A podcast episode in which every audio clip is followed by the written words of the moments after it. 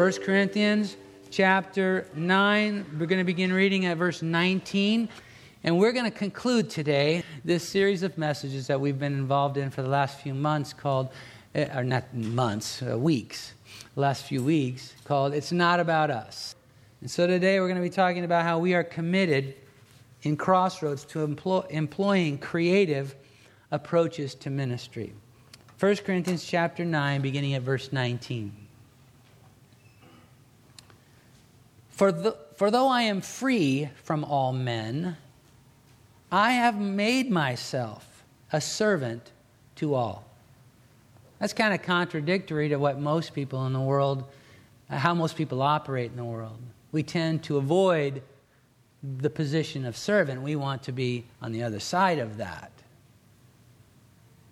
But Paul said, Look, I, I'm here. Jesus has saved me and left me here to serve his gospel, to bring the liberating, powerful, life changing truth of his good news to people. And so I've made myself a servant to all. That's all I'm about. That I might win the more. And the use of the word win there is not in a sporting sense, not, he's, he's not trying to beat somebody.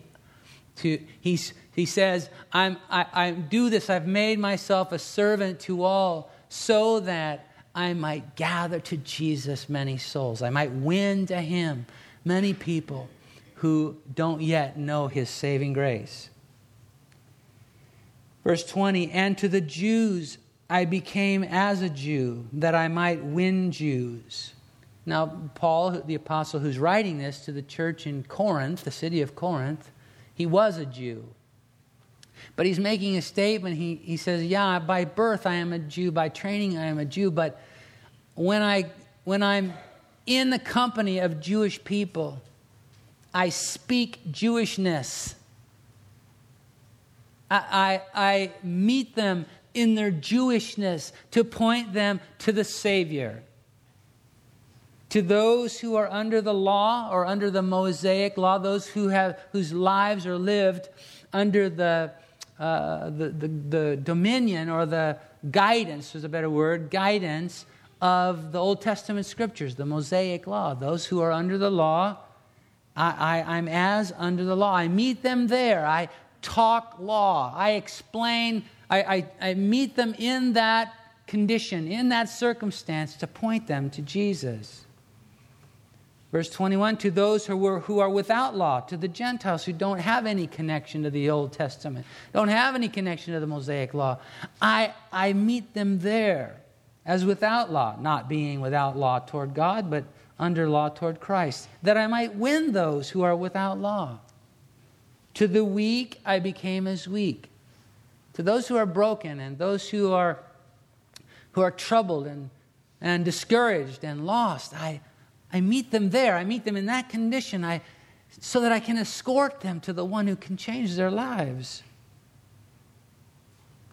And then I love this phrase, and I, and I hope that if you haven't, you'll memorize it. I have become all things to all men, that I might by all means save some. Now, this I do for the gospel's sake, that I may be partaker of it with you. He said, I don't, I don't do this just uh, for, for my own entertainment. I don't do this just to make a name for myself. I don't do this to earn points with God. I do this for the sake of the gospel. What is the gospel? You know this. The gospel is the good news. That's what that means. Simple as that. The good news that Jesus died for my sins, that I can have forgiveness before God and eternal life with Him forever. That's, man, that is marvelous news. That's great news, good news. And he said, So I do these things. He says, I'm like, don't get this in the wrong way, but he said, I'm like a chameleon. I change my appearance, my stripes to match my surroundings and my circumstances and the people that are in it so that I can meet them there and explain to them, introduce to them, uh, express to them the good news. Now, what he was not saying is, I water down the gospel so that it's more palatable. He's not saying that. He's not saying I compromise the potency of the gospel so that people won't be offended by it. You know, the good news, the gospel of Jesus Christ, it's potent and it's powerful, but it's not offensive. It's life changing. And you're here today as evidence of that. We never need to be afraid of the full impact, the full potency of the gospel. We don't need to somehow uh, tailor it to, you know, be less than it is in order for people to receive it. And he's not talking about that. But he's saying, I become all things to all men that I might by all means save some. Now, we here at Crossroads, we want to be people who take that seriously. Not because there's any value in just being novel for novel's sake. I mean, if you, you know, Donette, if you went out today in the parking lot there and lit your hair on fire, please don't do it. But if you did that, you'd draw attention to yourself, right? The crowd would gather and, and so on. We could, in other words, we could do things that would just draw attention to us or even to the gospel. But there's really no need for that. There's no value to that. This is not about just making, you know, being innovative for innovation's sake. Oh, the, that church over there, they're so innovative. They do all of these cool things. I'm sick of cool. Really. It's not about that.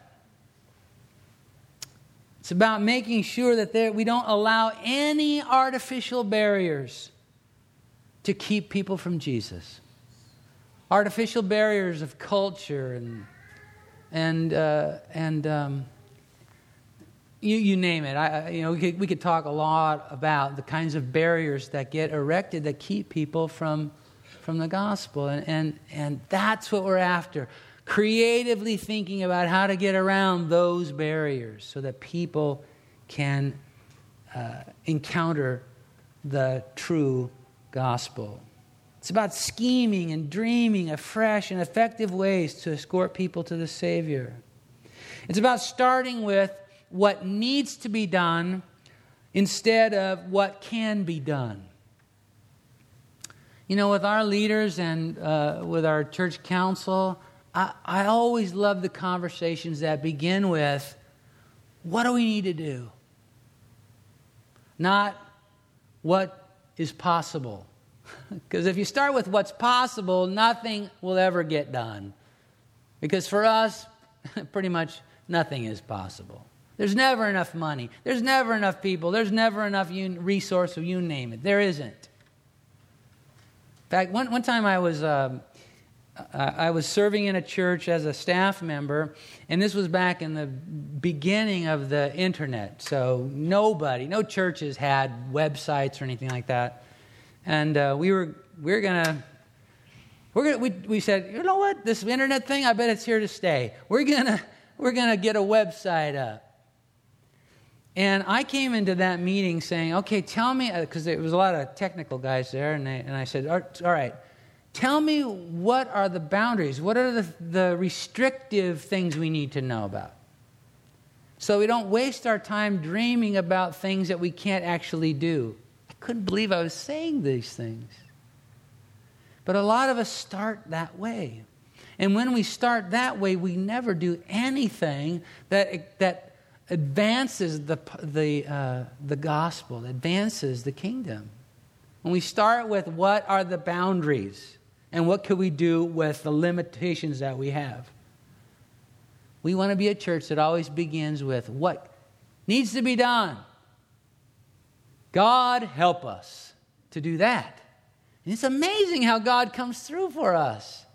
It's amazing what God can do when people will just say, God, I don't know how this can possibly be, but those people need your gospel. Show us how. Make it possible. And He does. So, this is about having that as part of our DNA, that we start with what needs to be done, not what can be done. Listen, I've been uh, I've been in the church for a, a very long time. Um, I was saved uh, or came to Christ as a young, very young person, and I've been, you know, uh, leading churches for over 30 years as a senior pastor, and so I, I, I am steeped in in church culture. Now, that has its good things and its bad things. You know, you can get to where you just do because it's always been done that way. But I, and I, am about to give you some things that, you know, I, I, hesitated to do this morning because it draws kind of too much attention to me. But I want to help you understand what I'm talking about. But thankfully, and without any kind of really uh, deter- determination on my part, just the grace of God, I have been in my lifetime on the cutting edge of a whole lot of stuff that were seen at the time that was seen at the time as wow that is way out there. That's on the edge. But it drove the church forward. It moved the gospel into places where it wasn't going. I told you this before but back in the 1960s i was a little kid or a you know young teenager in a in a big baptist church and and it was a great church and but we were having these membership meetings, these congregational meetings to decide whether it was okay to have a guitar in the church because, you know, it was this ungodly rock and roll instrument. And I was among the first to say, you know what? This is what kids my age are listening to. And brought the brought uh, you know, guitars into the church. Now we don't even think about it anymore. So that wouldn't be, not, you know, you're not going to put a sign on your church. We have guitars here. Yeah, it's not going to be seen as novel anymore.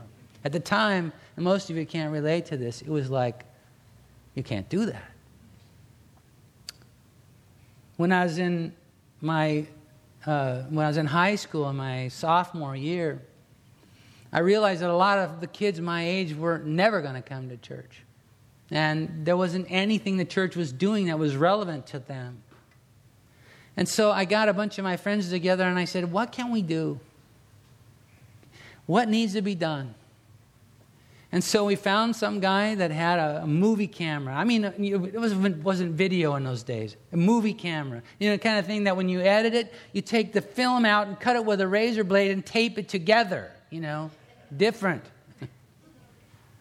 We got a guy with a movie camera. We went to various places and, and filmed some stuff. We, we, we stole time in a recording studio, got some guys together, and made a, a soundtrack for the thing. And, and we created a, a musical film that, was, that described a person's, a kid my age, a testimony of co- that person coming to Christ. And the amazing thing was the Lord opened doors all over the place for us to be able to show that in film classes at colleges. I was a sophomore in high school. We would show in colleges, we'd show this thing in film classes in colleges and high schools all around our area, and people were saved. The church wasn't doing anything creative in terms of visual arts. But I happened to be on the scene doing, you know, on that e- the edge of that advance of that thing. Now, I showed a video already earlier this morning. It's no big deal in our churches. Then it was. I wrote a, when, I, when I was in my senior year in high school, I wrote a musical that was designed to be performed with a modern dance company about the prodigal son. And we would show up at churches to perform this. And when they found out, when they actually realized there were going to be people dancing on the platform, it was like, you can't do that here. You don't dance in church. And now we all, here in our church, we rejoice with hula and modern dance and all kinds of stuff that, you know, we love. And it's so expressive of the heart of God. But in those days, it just wasn't done. My freshman year at Bible college, the dean of students took me into his office. And in those days, I was. I was a hippie. I really, you know, I, I, I grew up in a very conservative home, and I was a, you know, a child of the church, but I really did want to identify with the people of my generation. And it was lots and lots. The country was filled with, with uh, young people that were disaffected and didn't, were, were stretching the boundaries of everything. You know, our motto was sex, drugs, and rock and roll, and, you know, um, we were doing it. And I wanted to be able to speak into that culture, so I became a hippie. Hard to believe now, I know, really it is, but uh, I was. Dean of students at my Bible college brought me into his office, and I've got long hair and the whole, you know, thing. And he says to me, he says, Randy, we're really glad that you're here. I think he, what he meant to say is, I'm sure glad you're not, you know, you're not out on the street. And I'm glad you're here. Better place for you. But he said, I just want you to know your picture will not be in the yearbook. I mean, now that wouldn't be, you know, it wouldn't be a thing. When we started our first church, we began in the jockey's locker room at the county fairgrounds. This was the only place we could rent. Can you imagine? I mean, there was showers and lockers, and we were having church there. But a church was born there. And when the church grew and we needed another place, we didn't have the money or the resources to buy property and build a typical church building.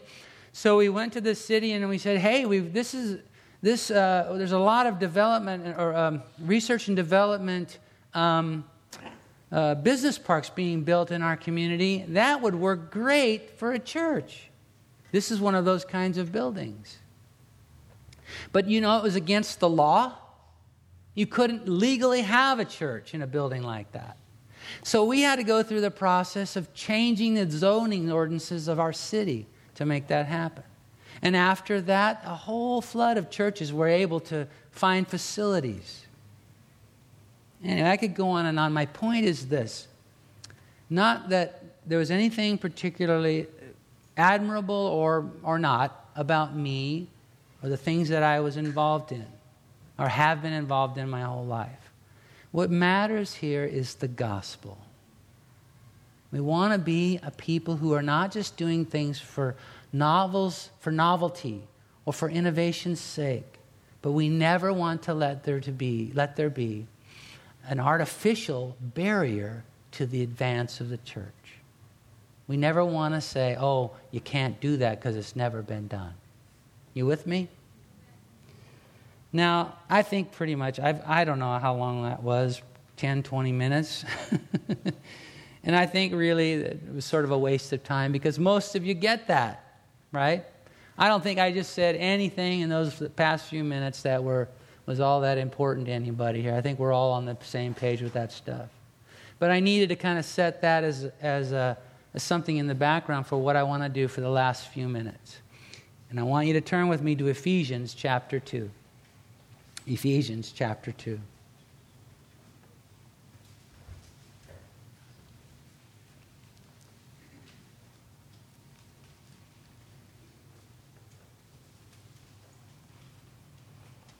Verse 1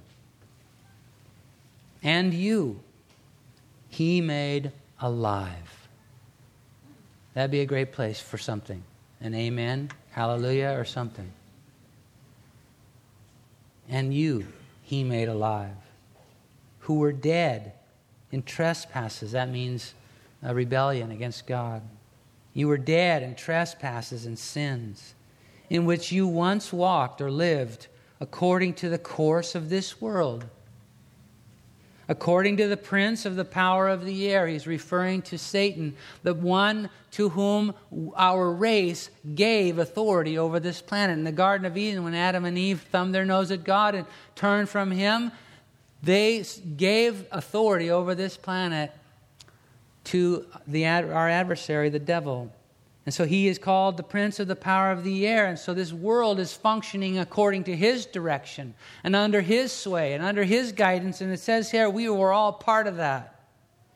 The Spirit, and not the Holy Spirit, the unholy Spirit, who now works in the sons of disobedience, among whom also we all once conducted ourselves in the lusts of our flesh, fulfilling the desires of the flesh and of the mind, and were by nature, by nature, children of wrath just as the others. But God. Oh, th- thank you, Jesus. But God. Marcus, you once were like all of the people that are wandering around today under the sway of the enemy. But God. But God. We had a nature that was uh, uh, um, in opposition to God. By nature, we were opposed to God. But God.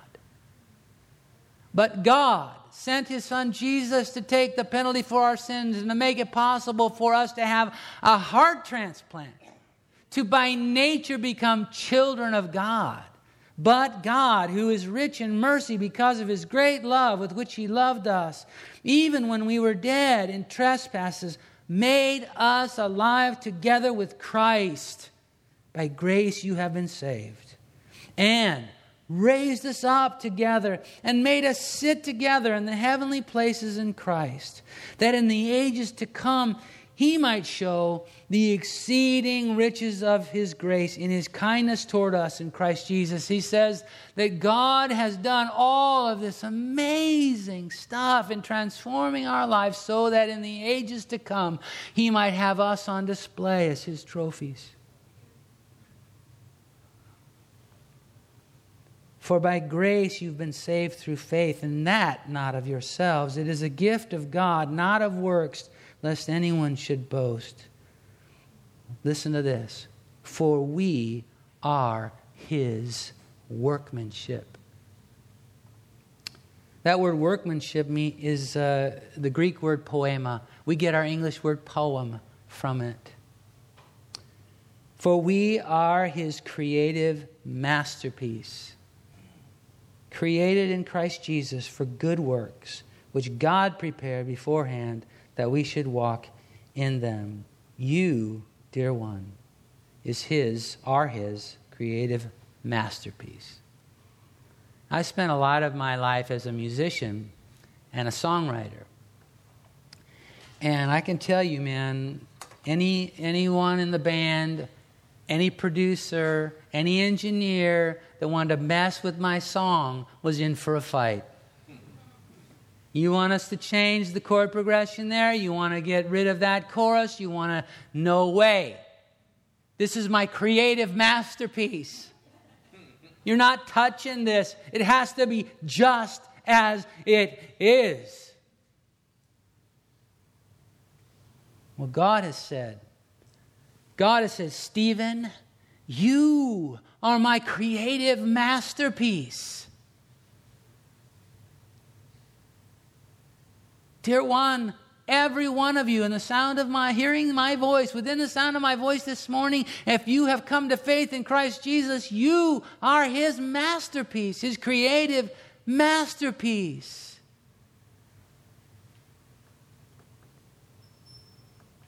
The authentic you, that's the problem. The authentic you is his creative masterpiece. The problem is, a lot of us don't even know who that person is. I'll tell you what, it's not the one you think you should be. You know what it's like? you know what it's like. Oh, I should be. I shouldn't be. I should do that. I shouldn't do that. We have all of that going on. That's not the authentic you. The authentic you is his creative masterpiece. The authentic you is not the one you wish you were. We all know what that's like. Oh, I wish I, you know, I wish I looked different. I wish I had hair. I wish I didn't have, you know, some weight here or there. I wish I had, you name it. I wish I was different. That, that one you wish you, you were. You know, Hebrews 13, 5 says, Let your conduct be without covetousness. You know what covetousness is? It's where you want someone else's life. You want what they've got. You know, I want his, I want his family. I want her job. I want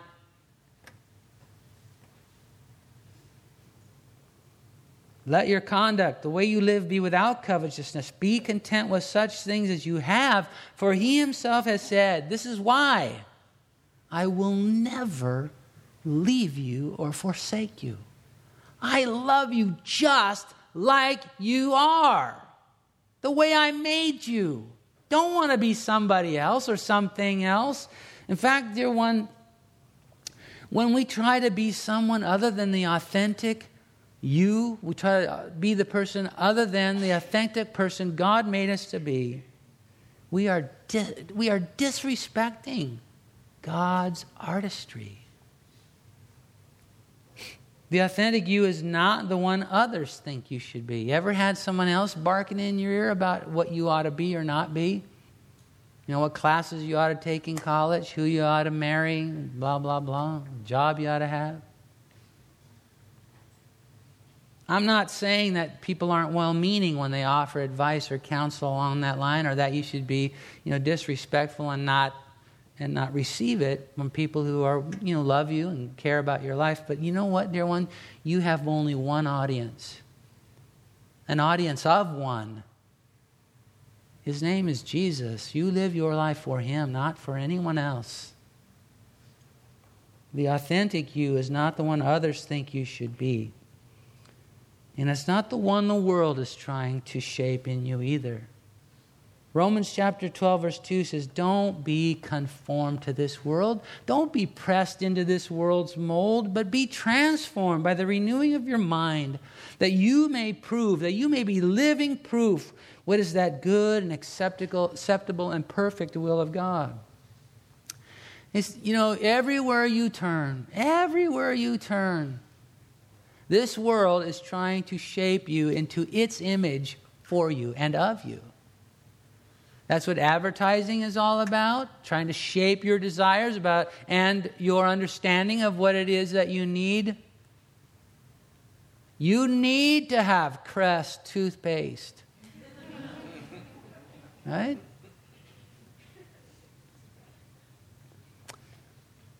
And so, and you know that's a rather a rather tame example, but I don't need to explain this. You know what I'm talking about. You felt that pressure from your peers and from when I say the world, I don't mean the planet, I don't mean the geography or the geology. I'm talking about the system, the world system.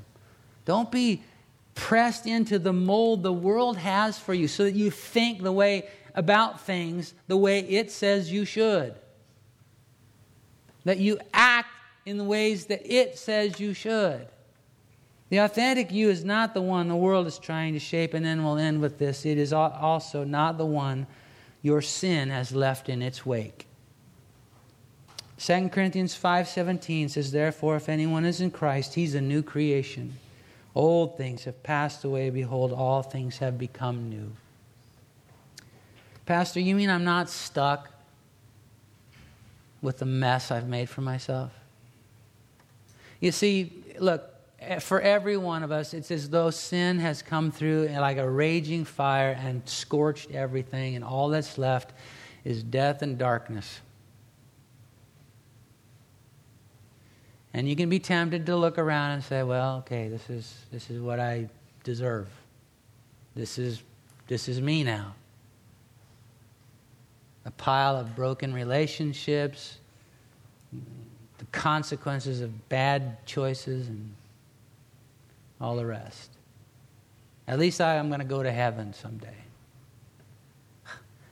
God wants, wants you to be with Him in heaven forever, but He wants so much more for your life, and He has promised that you are not left with the scorched uh, landscape that sin has left in your, in your life's wake.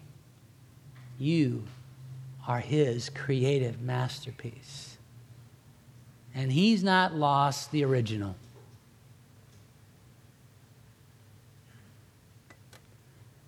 Maybe you have,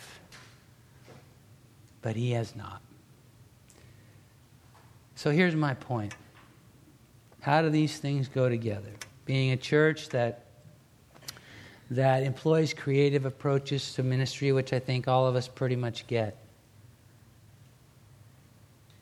But if that's going to happen, it's only because if we're going to be a church that is committed to, to employing creative um, creativity in, in our ministry, it will be because we have become the creation of God. It's because we have begun to live as His creative masterpiece when you live out of that authentic you, when you are becoming the person God created you to be, you can't help but be creative because that's who He is, that's who you are, that's who I am. There is nothing more important. There is nothing more important for you, for the advance of the gospel, than you being the authentic you. You will not be able to, we will not be able to be held back by any barrier when we live that way.